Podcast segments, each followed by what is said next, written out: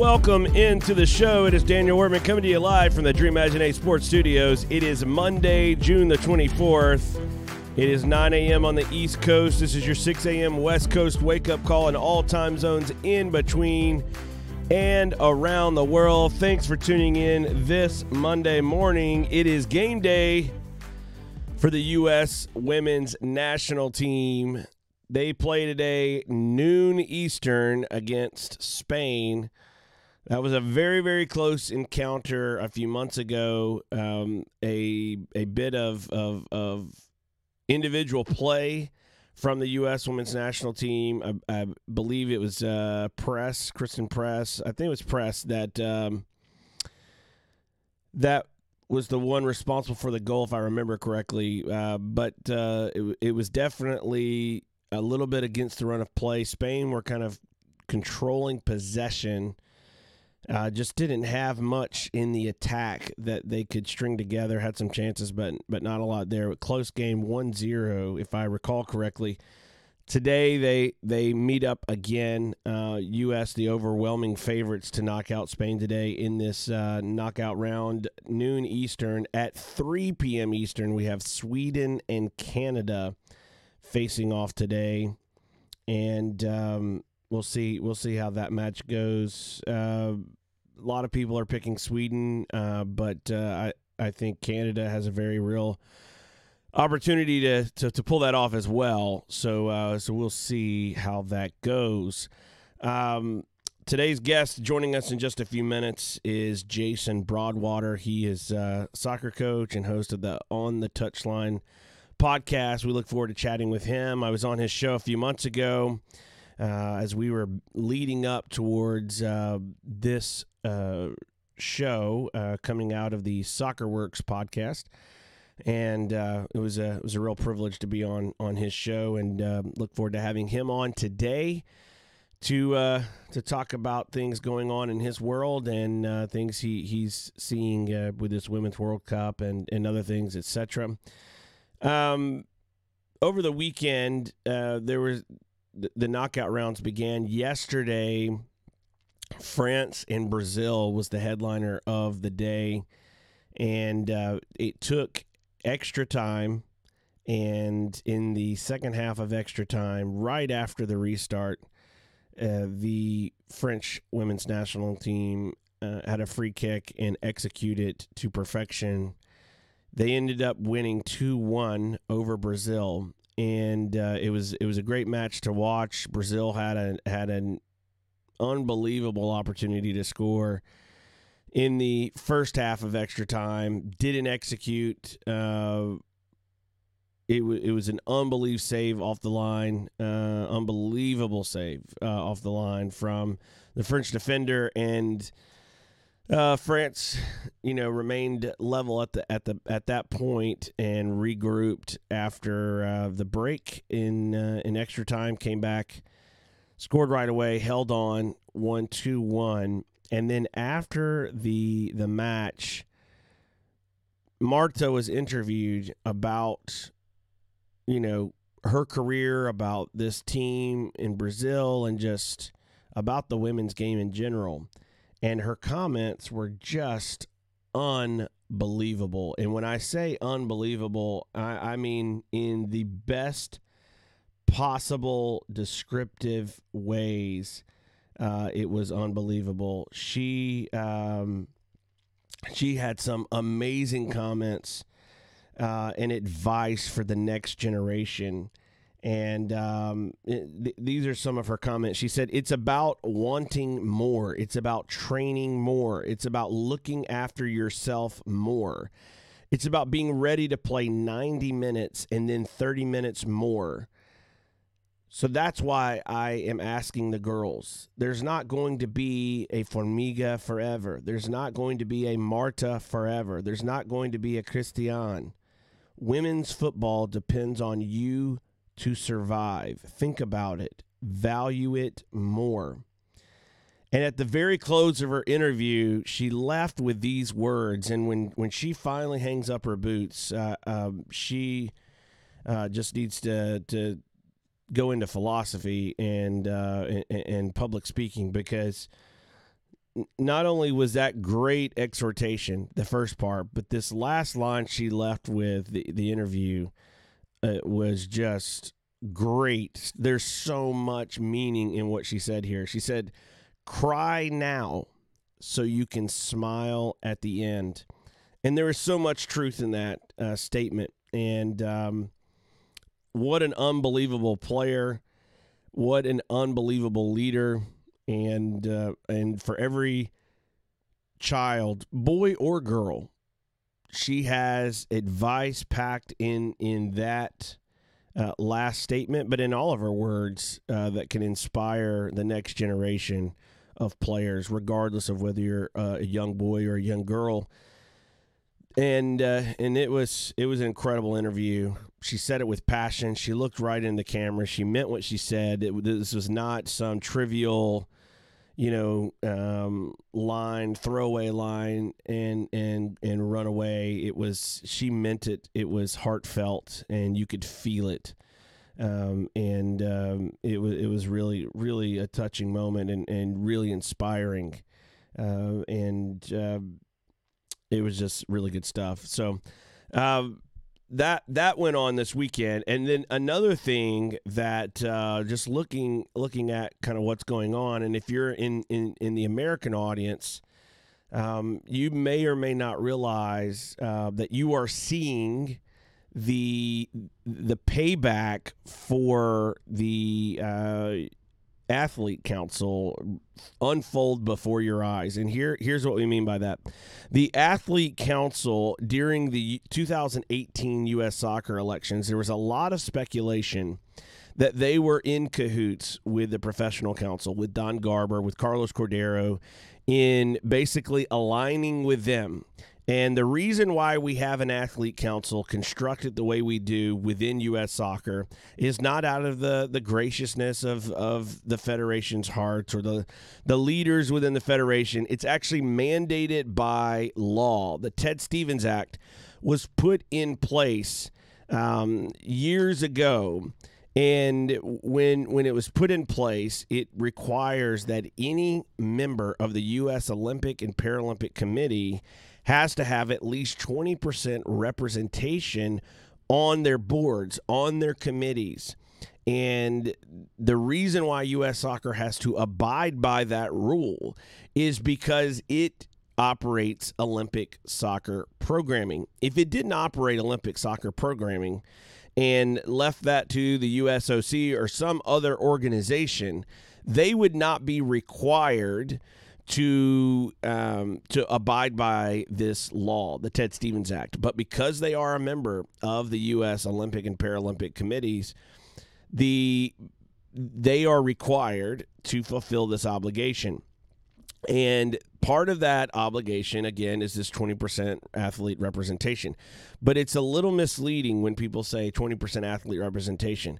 The, the Ted Stevens Act actually defines what an athlete is and, and, and what qualifies an athlete for the purposes of, of fulfilling this law. If you are an uh, an 18 year old player playing, you know, in the NPSL, uh, or or you are a 24 year old playing in a men's league somewhere, or you are you are a 30 year old um, female player uh, playing in, in the NWSL, but you're not a member or previous member of the national team, then you are not considered an athlete for the purposes of the Ted Stevens Act. Only national team players or or players that have represented in an official capacity in a in a in an international type of of program uh, primarily at a at a you know senior level, but you could you can play at, at, a, at a lower level as well, say a youth player or whatever, can qualify to to be on the athlete council. So if you are one of those players, so that's that's not a big pool of players. Number one, um, in that setup, the those players are the ones that are that are able to be qualified to be on the athlete council. It, it's very similar if you want to think about this in, in relation to the U, you know the U.S. law. You have to be at least 35 years of age to run for president of the United States. You, there there are other rules about being the president in terms of you have to be born in the United States. You cannot be a naturalized citizen uh, to be a a president of the United States. And and so in that regard, it, you have to be born a U.S. citizen and you have to be at least 35 years of age. There are qualifications in order to serve as president of the United States. So when you look at that and, and, and you understand how that law works, it's very similar to the athlete council. You you know it, it, it means that not in, just anyone can serve. There are some qualifications there, and that comes from the Ted Stevens Act. That is not a U.S. soccer rule. That is a that is a U.S. law that's operating at the U.S. Olympic Paralympic Committee level, and because U.S. Soccer is a member, that's why they have to have to be a part of that. Now, in that aspect, there was a lot of speculation in the 2018 election that these athletes were basically getting um, a payout or bribes. There was a lot of speculation uh, amongst other voters and members of the the electorate that the athlete council was compromised and that they uh, were going to go with Carlos Cordero and with Don Garber, and, and they were kind of in this um, pact together to to in the end put Carlos or an inside establishment status quo candidate into power. So from the outside, a lot of people were thinking, okay, the athlete council, and I was one of these, that the athlete council would be standing up for all players. They would be representing all athletes and working on behalf of all athletes to get soccer people, people that really cared about getting the sport right, uh, into power not someone who who has a business background and no soccer background whatsoever and and was there to basically from the outside uh, appearances look to pretty much you know keep status quo um, maybe some some you know micro changes but but on a macro level keep status quo in place.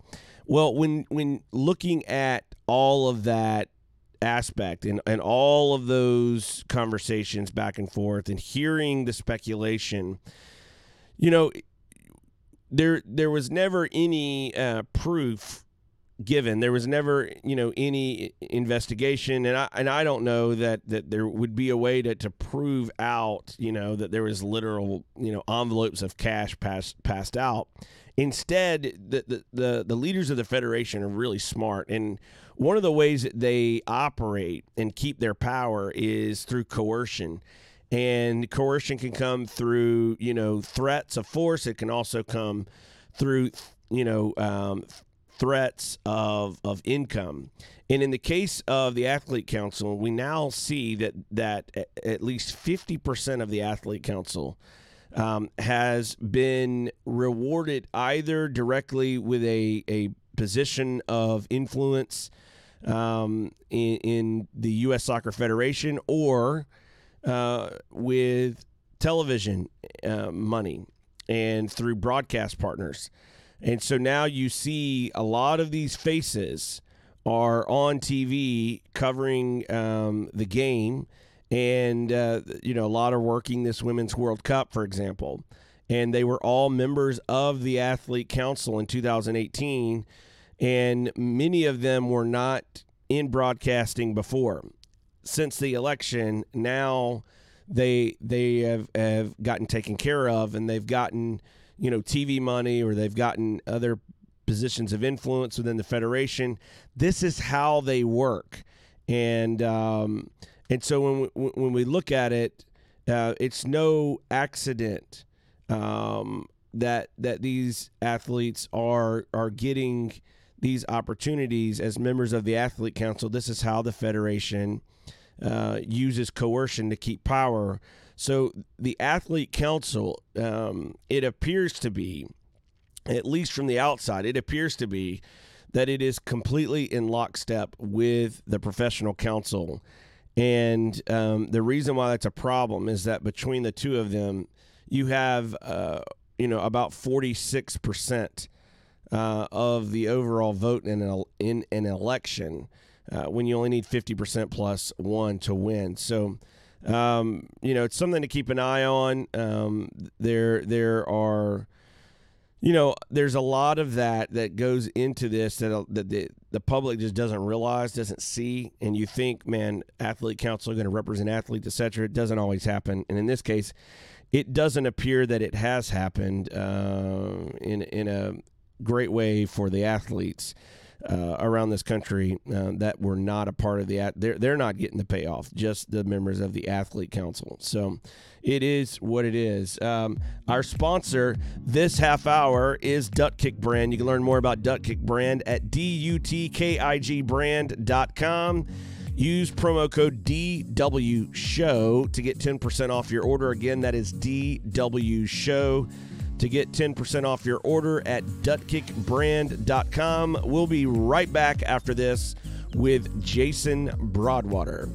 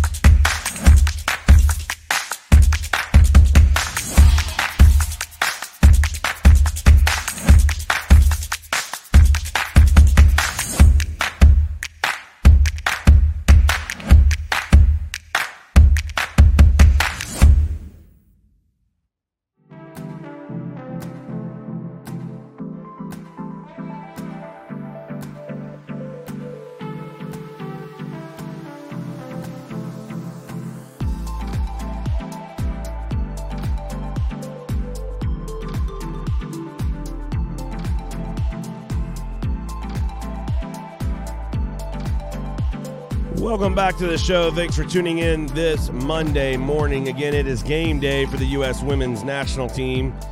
And we are delighted to be joined this morning by Jason Broadwater, the soccer coach and host of the On the Touchline podcast. Jason, welcome to the show this morning.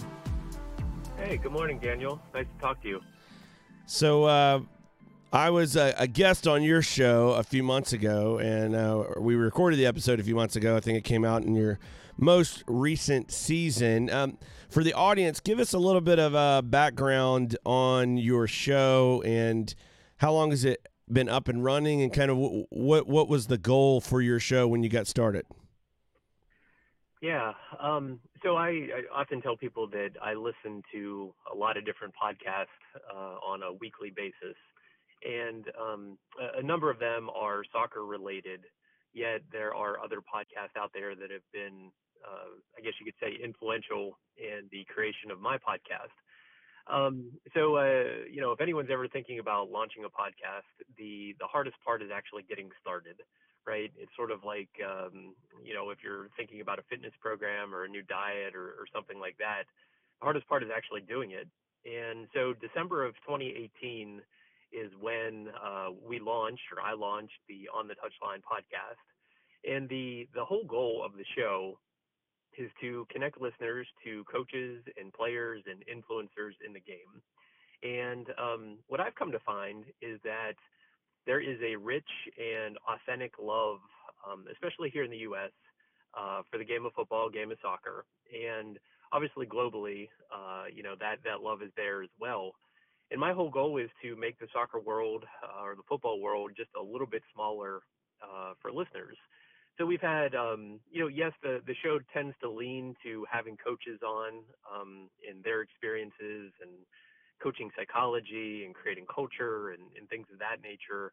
We've had players on um, to talk about their experiences and, and what that's been like, um, and influencers, people that are, you know, uh, they may not necessarily be involved in coaching directly uh, or playing directly, but they have an influential piece in the game. And uh, you know, that genuine love uh, of the game of football or soccer, I think for all the guests, uh, has really been one of those uh, constant things that's come through for me. And that, um, you know, I, I, I, I wish that um, some of the folks in, in U.S. soccer would actually pay attention that, you know, the, the, the love for this sport in this country is immense. And yet I feel like we get treated as if we're like, um, we don't know anything or, um, you know, we're sort of uh, dumb uh, in, in, our soccer IQ. Really impressed, um, you know, from what I've seen from guests, from soccer Twitter, um, soccer social media. Um, there's a really high soccer IQ uh, in this country, and I and I love that about it. So, like I said, the whole goal of the show is to connect people, um, you know, to, to, different people from around the country and around the world, and, and make it a little bit smaller for them. Um, in terms of their uh, their football or soccer experience. In in the conversations you've had, I'm curious. Um, what what has been some of the lessons that you've learned or insight you've gained from some of your guests that maybe going into this you you know we you, you always have kind of an idea like hey you know these th- this is kind of my worldview when it comes to the sport of soccer. This is kind of what I think about the game, etc. What have you learned from some of your guests that uh, you didn't realize, or that you, um, whether good or bad, that you kind of walked away from the interview going, "Man, I'm I'm really glad I had that conversation." Yeah, there's uh, a certain humility and um, you know 95% of the folks in the soccer community that I've been fortunate to get connected to have been nothing but open arms. And I would say everyone who's come on uh, my show has um, been nothing but fantastic in terms of their willingness to talk about the game and their love of the game.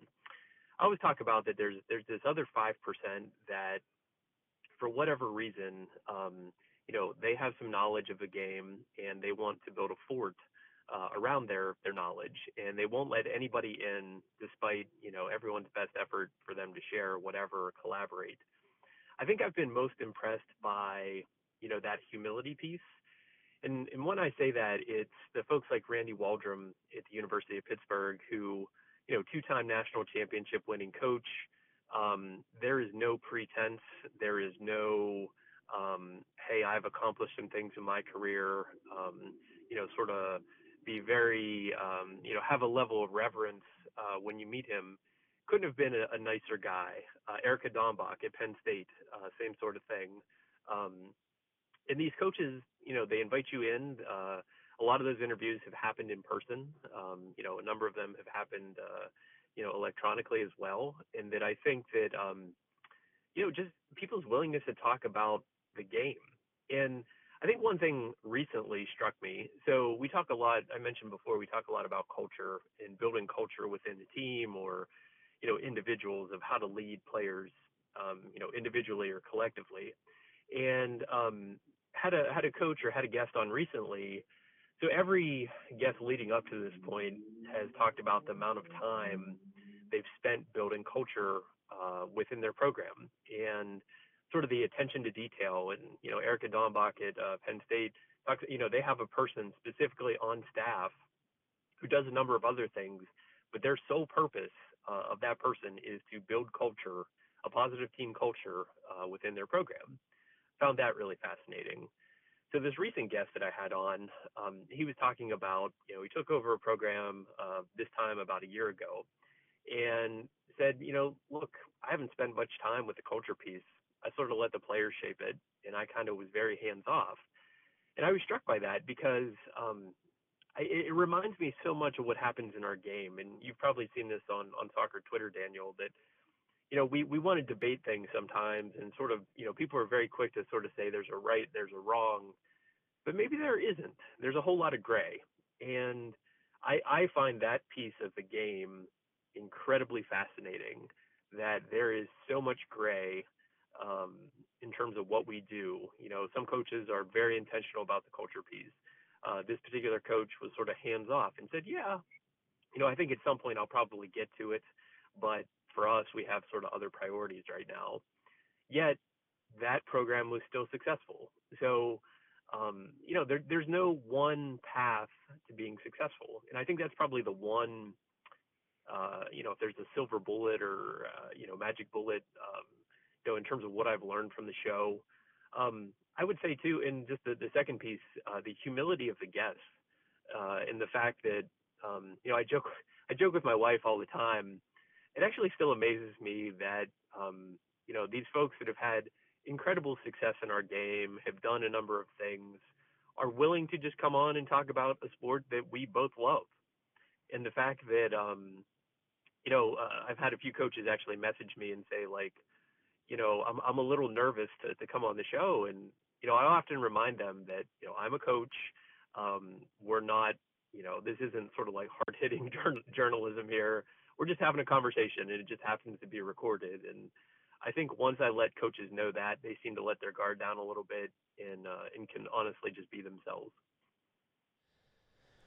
When when you uh, look at that kind of principle that you're talking about in terms of there's not just one way to find success. Um, and and and having those conversations and learning the different ways, the different paths. Have you found any uh, common um, principles or um, you know ideas? Maybe they're not you know executed universally in the same way, but that kind of are maybe kind of a, level up from you know just culture? Is it is it that there's a, a, a, healthy communication? Is it leadership?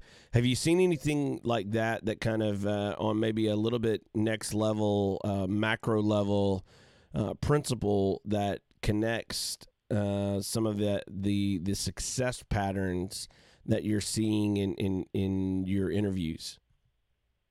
Yeah, uh, I I would say it, it, it's the word passion. Um, for for every coach uh, that I've talked to um, that has gotten to a, a, relatively high level and had some success here in the states, that their level of passion for the game is honestly off the charts.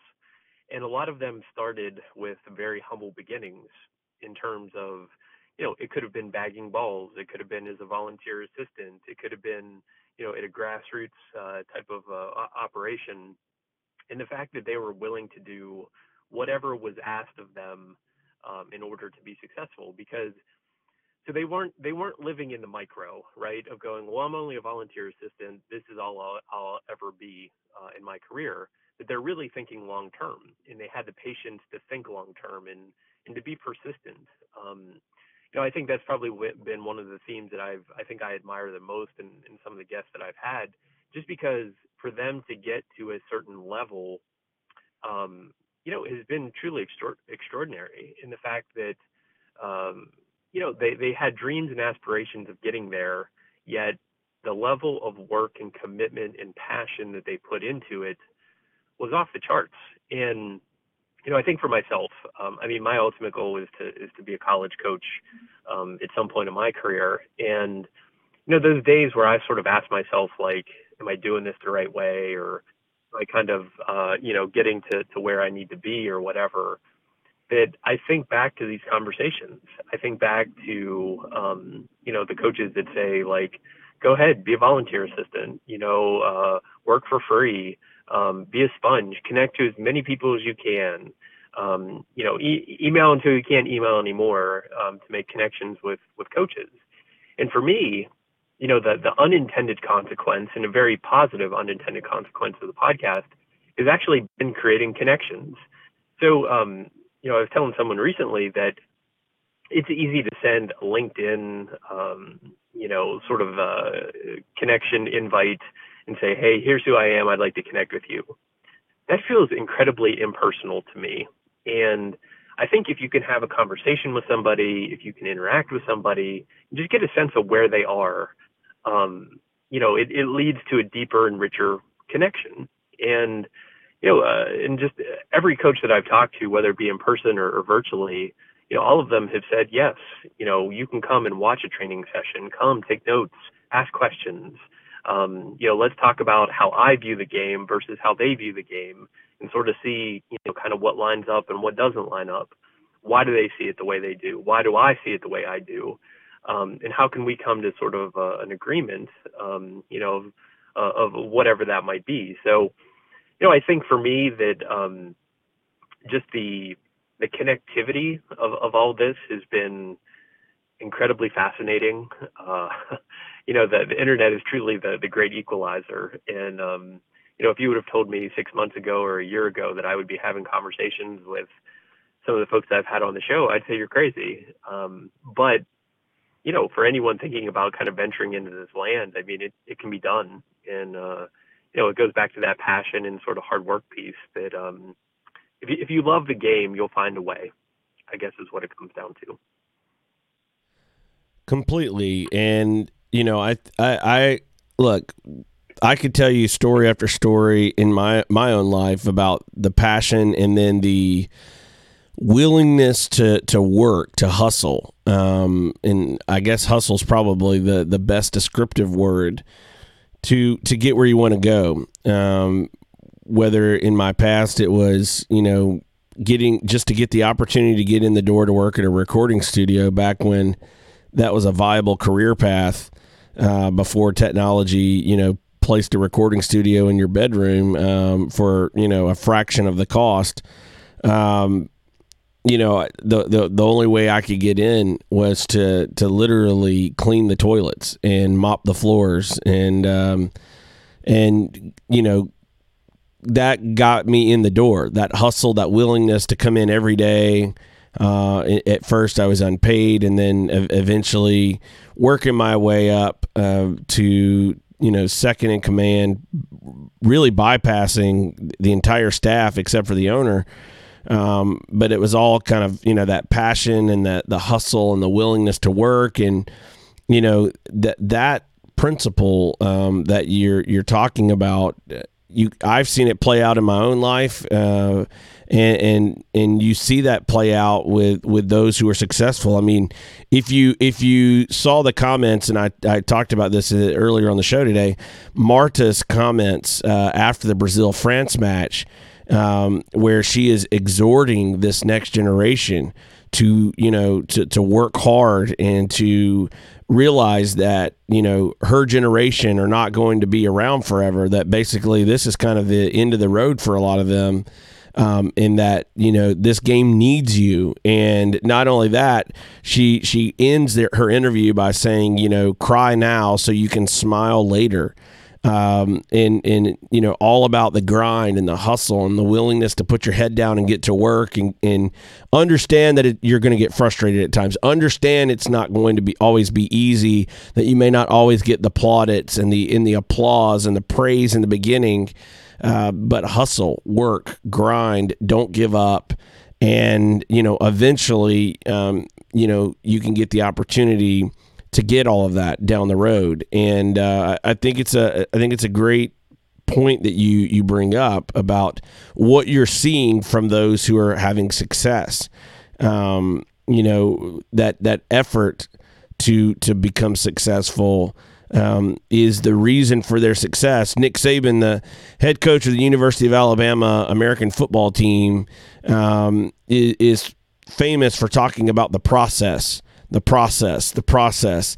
Don't worry about the score. Worry about your job, what you're supposed to do in this moment to hustle, to grind, to get better each and every day at practice. Just trust in the process. The results will take care of themselves. Um, and and and I think that's what you're you're uncovering is the these people that their process may not may not exactly be uh, fleshed out the same uh, whether you know they place a certain value or, or importance on culture versus leadership versus this versus that. But they they all trust in the process and that and that process includes a, a big amount of hustle um, to, to get where they want to go and to, to get better um, w- in your coaching and and I know you, you say that you're you aspire to to be a college coach one day. In your in your coaching, what what is your personal uh, philosophy of play? What how do you like to see teams play in terms of just a, a style of play or or maybe a tactical setup, uh, etc.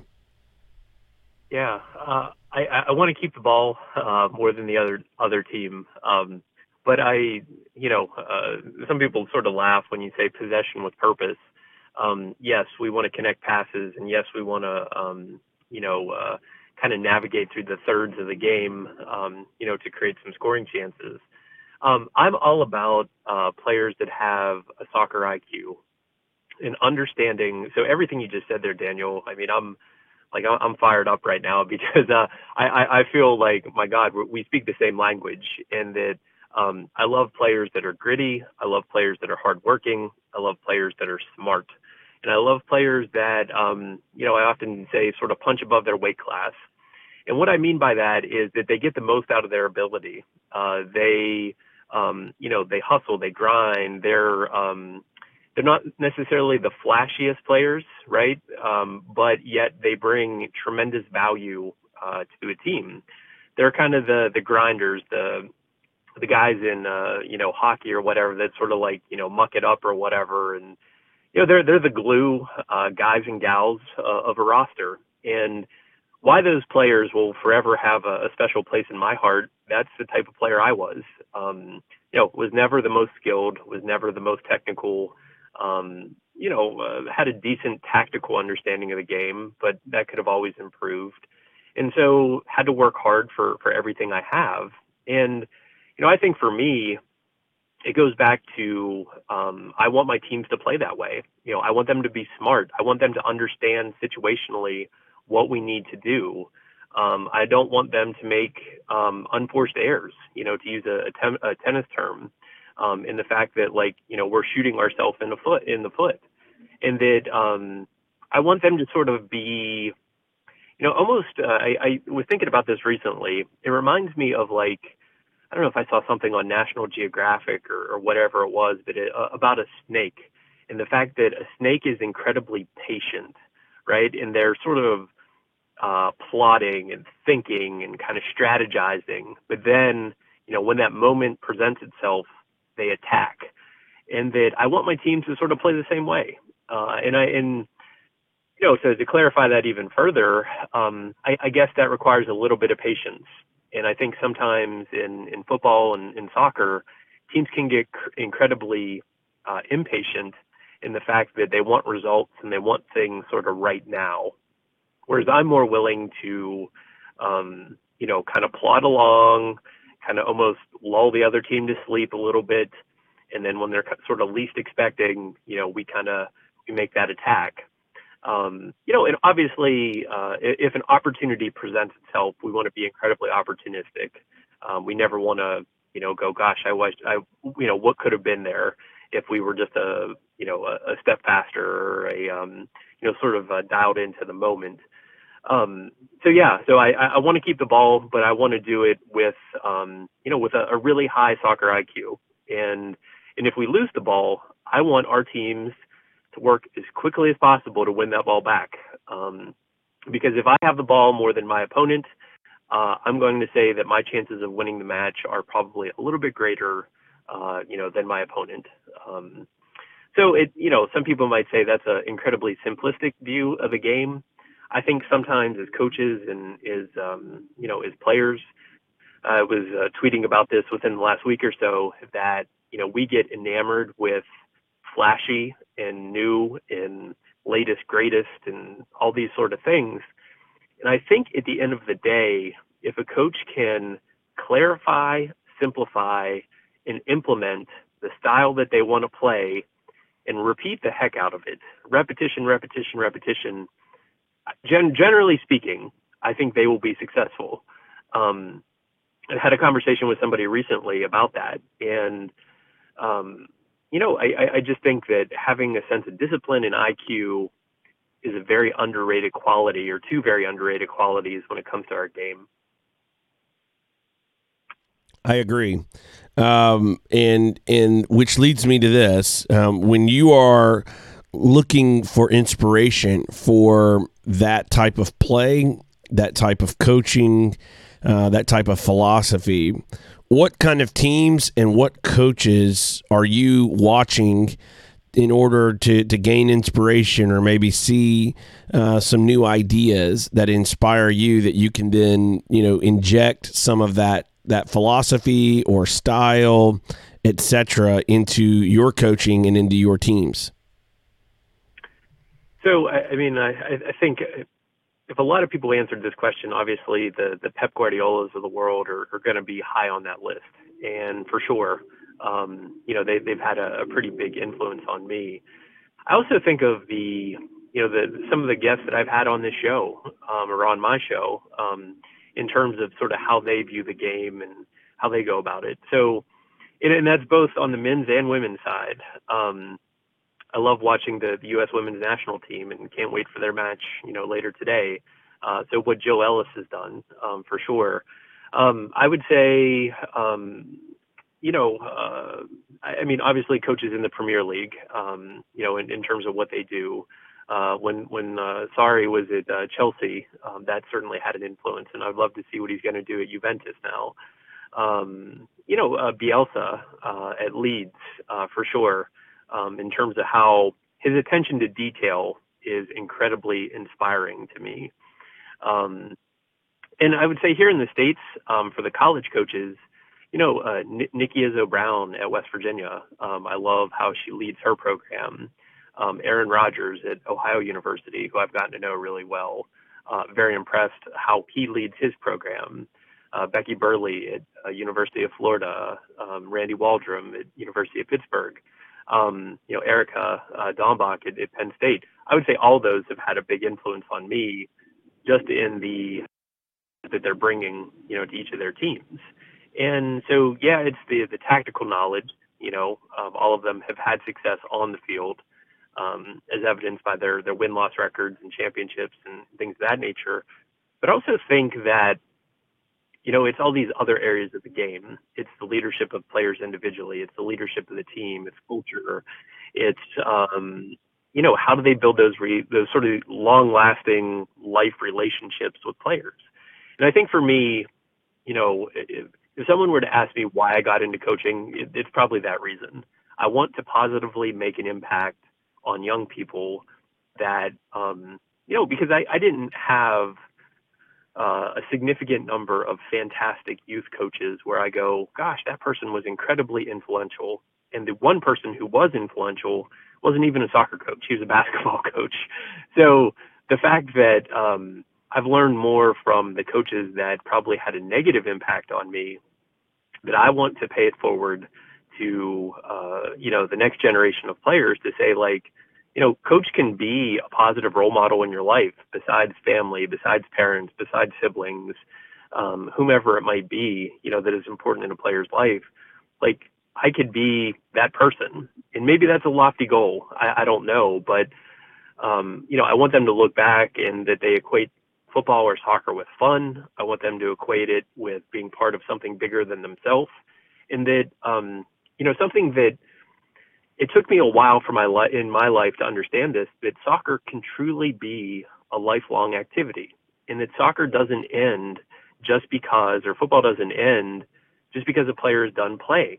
There's so many avenues and so many branches of the football and soccer tree that someone can go down and be a part of. And uh you know and and I think that for me being um you know, getting into coaching a little bit older uh, in my life, that I admire the coaches that have been able to sort of make that pivot, um, you know, in, in terms of what they were doing professionally, but yet their passion at the end of the day was what won out and finding ways to pursue that. And I feel like that's where my life is right now. Um, you know, it's turned into a therapy session for me, I guess. But, uh, you know, just knowing that um, even if I've had the absolute worst day possible, that I can go to a training session and the joy of being on the pitch or the joy of teaching kids or you know inspiring kids um, i mean that is what makes me happy um, you know besides being a dad and being a husband and and loving my own family, um, you know that that is truly what motivates me. And uh, you know, five plus years of doing this now, that um, you know, like I said, even on the worst of worst days, to be able to go to training or, or go to a match is still fun. And I I hope that honeymoon phase never ends. Uh, just because for me, I mean, I mean, soccer is just I don't know. I mean, it's the best sport in the world, and uh, for for those of us that have been enlightened, and for those of us that have seen it, uh, you know exactly what I'm talking about. Um, I, and, and you know, for a guy that grew up in an, in a, an incredibly American influenced sporting environment, um, I virtually watch almost no American sports at this point, um, other than soccer. Um, it just they don't have the appeal that they uh, they used to to have for me. So um, yeah, uh, so hopefully I get there someday. I guess. So um, when you look out at the landscape of American soccer and your own, you know, aspirations, uh, your your own ideas, um, your own goals as a coach, etc. Um, looking at the American game, where do, what are some areas that you think we can get better, and how do you how do you think we can get better? Well, I, I mean, at the the youth level, um, where I've probably had the the most experience, um, the the access to the game needs to be easier um, for for players and for parents. And um, having worked in a, uh, a pay to play model, that that is uh, largely problematic.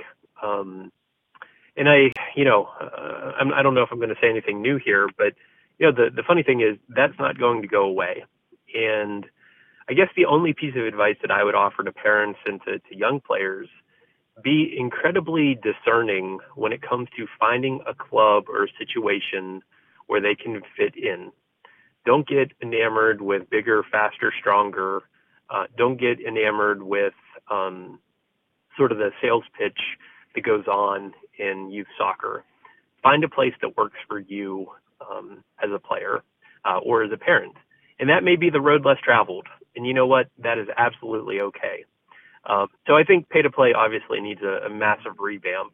Um, you know, it, it's folks like me, you, and uh, group of, you know, like-minded individuals that I think all of us coming together and continuing to ask the hard questions of uh, the U.S. Soccer Federation of how can we make this better, um, because, you know, uh, it, it's sort of like the the leaky faucet, right? Starts as a drip and then it turns into a little bit more than a drip. And now we have a you know, sort of a critical mass.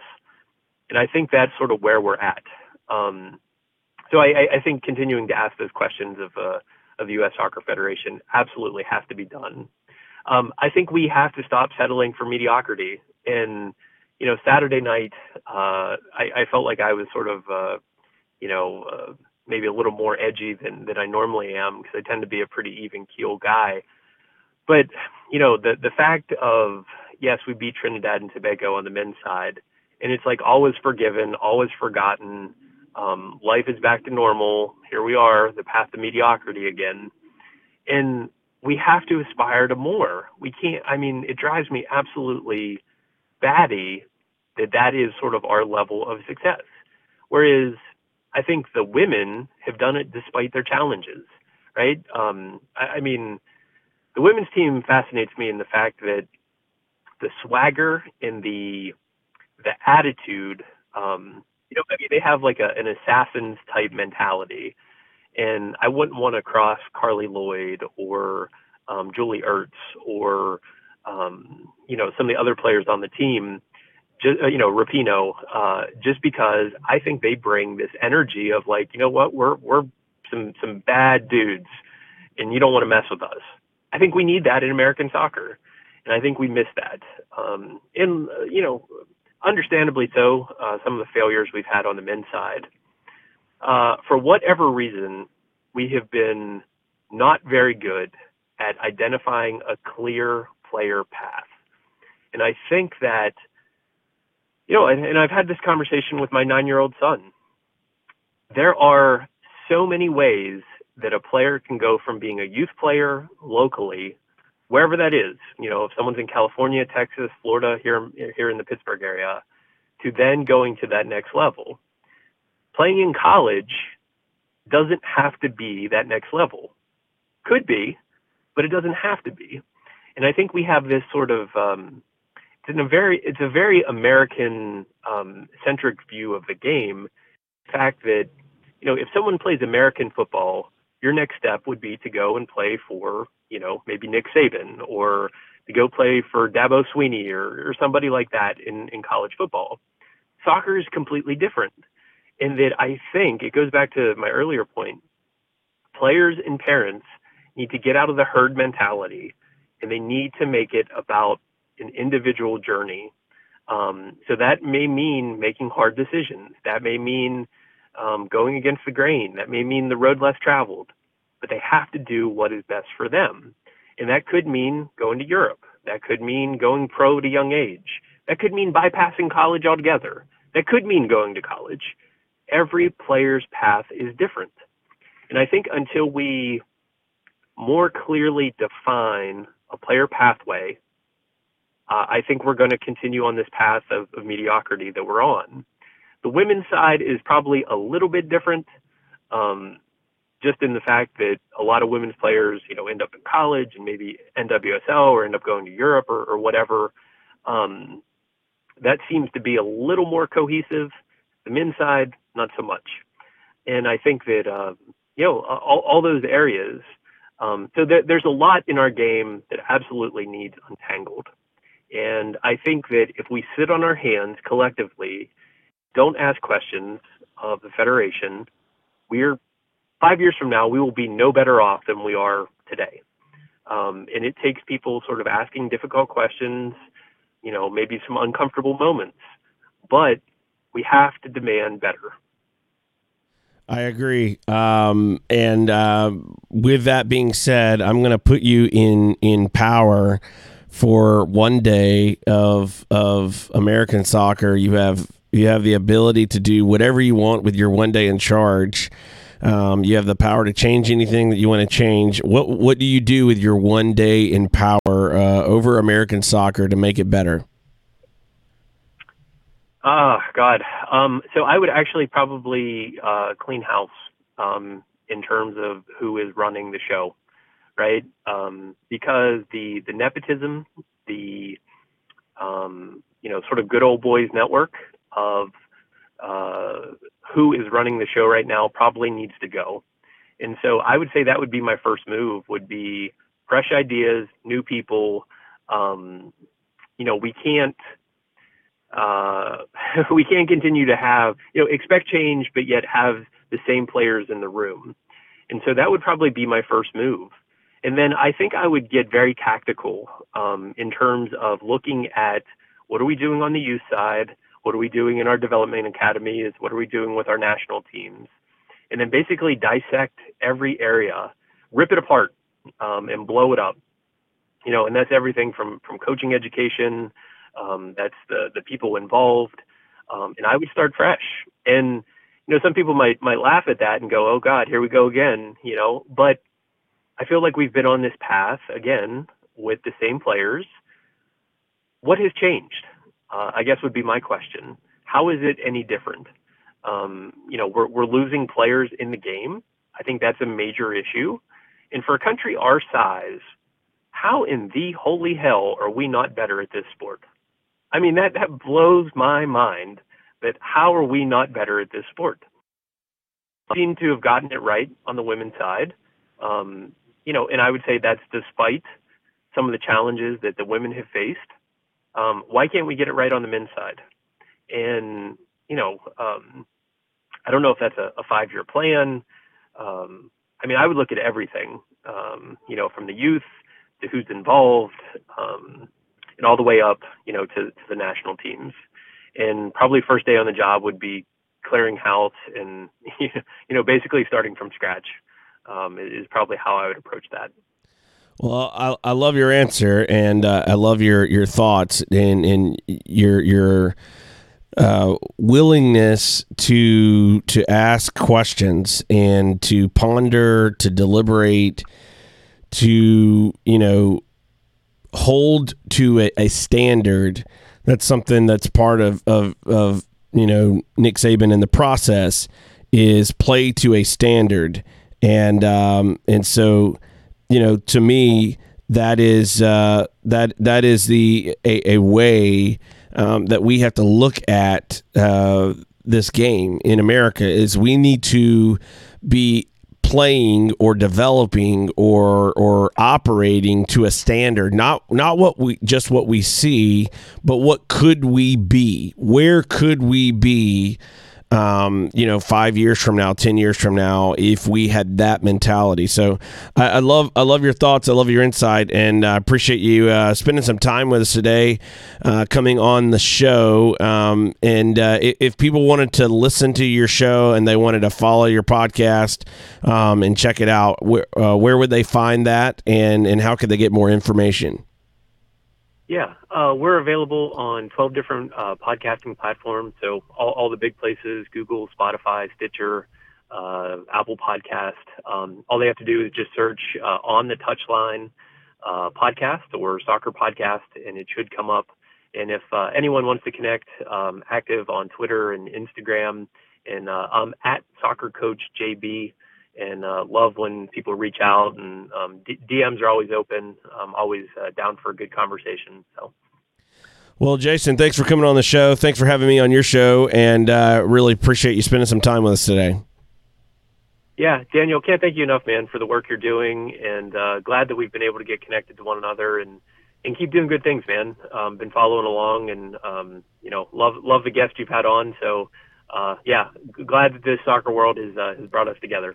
Appreciate it. Absolutely. The, the, the feelings are mutual uh, in that regard for sure. So th- thanks for sp- spending some time with us. We look forward to having you back on again in the future. Sounds great. Look forward to it. Thank you. That is Jason Broadwater, host of On the Touchline podcast and, uh, and a soccer coach. And uh, check out his work. He's had some great uh, guests on his show and conversations uh, that are worth checking out on the Touchline uh, podcast. That is Jason Broadwater. We appreciate him spending some time with us today. Our sponsor this half hour is Charity Water. You can learn more about Charity Water at charitywater.org. They provide clean drinking water to people all over the world, and you can be a part of that story. Go to charitywater.org for more information. We will be right back after this. No one, no man, no woman, no child should ever have to drink green water with bugs, with algae, with disease in it. Bad water and a lack of toilets kills more people than all the wars in the world. We know how to bring clean drinking water right now to every single person on earth. And when you can bring water into communities, it truly transforms them, it changes everything. You could know that you'd made a difference. You could know that you had truly impacted the life of a family, of a community, of a region. There was either clean water or there wasn't. We believe in a world where every single person has clean and safe water to drink, and we will continue fighting until that happens.